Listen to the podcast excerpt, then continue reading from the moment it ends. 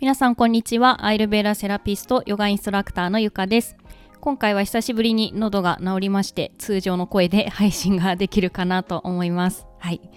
今日のトピックはですねあ何にしよういろいろ考えてメモを取っといたりとかしてこれにしようあれにしようとかやってたんですけどはい。今日はですねアイルベーダーを勉強してよかったなって思ったことの一つをご紹介していこうと思います。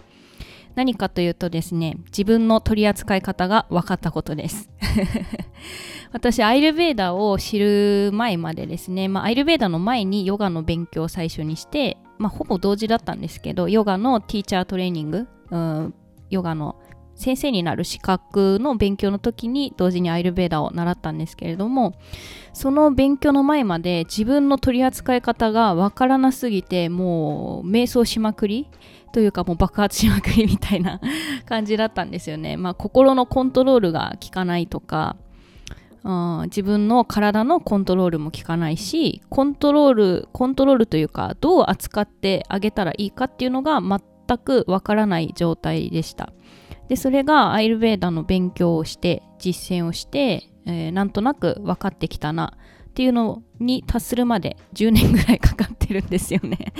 今もうアイルベーダを最初にその触れた時っていうのはそのティーチャートレーニングでそれ2012年2013年どっちだったかな。そのぐらいだったので10年ぐらい経っちゃってるんですけどそれでようやくなんとなく分かってきてでまだまだでも分かんない部分も 自分のことなのにねあるっていうような状態なんですけどそう。でも自分のこと知るって本当に大切でっていうのがあの自分とお別れすることって知るまで一生できないなって 思うんですよね。思うというかそうじゃないですか。例えばあ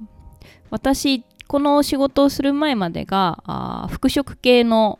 仕事に最初就職したんですけど、まあ、洋服を着るとかですね。そういうのって変えることができますよね。洋服はまあ、うん、着替えられるし新しく買い替えられるし家も住み替えられるし、うん、っていうのはありますけど。そうでも自分って死ぬまで一生お別れができない。ずっと一緒にいる相棒ですよね。その相棒と仲良く自分と仲良くできないってすごく大変なことなんだっていうのにそう勉強しながら気づいたんですよ。で、自分自身と仲良くできると、すごく心地が良いと。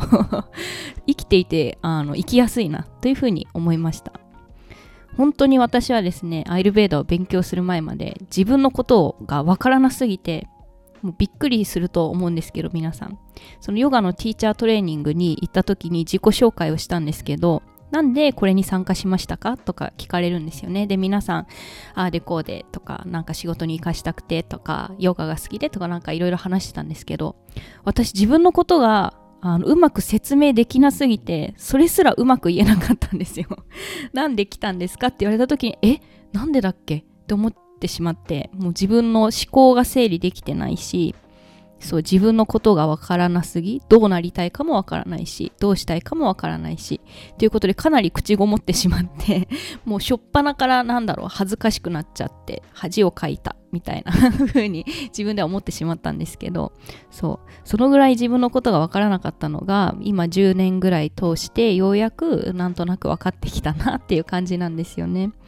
そうこういうことをしちゃうとあ私っていつも体調悪くなるなとかこういうことすると心が落ち着かないんだなっていうのがなんとなく分かってきてで自分が分かると暮らしが少し良くなりますよね。暮らしが安定してきて。でそうすると他人を理解しようとかあ人のことをなんだろう理解してえー、受け入れようとかっていう余裕まで生まれるんだなっていうことが この何年も通してようやく分かりました。アイルベーダの目指すところっていうのに健康な人の健康を守ることそして病気の人の病気を治すことっていうのがあるんですけれどもまあ私自身はお医者さんではないので病気を治すっていうことはあれですけどでも自分自身のことを知ってでより良い生活をを身につけるとか自分と仲良くなってよりうん心の状態も心地よく暮らすための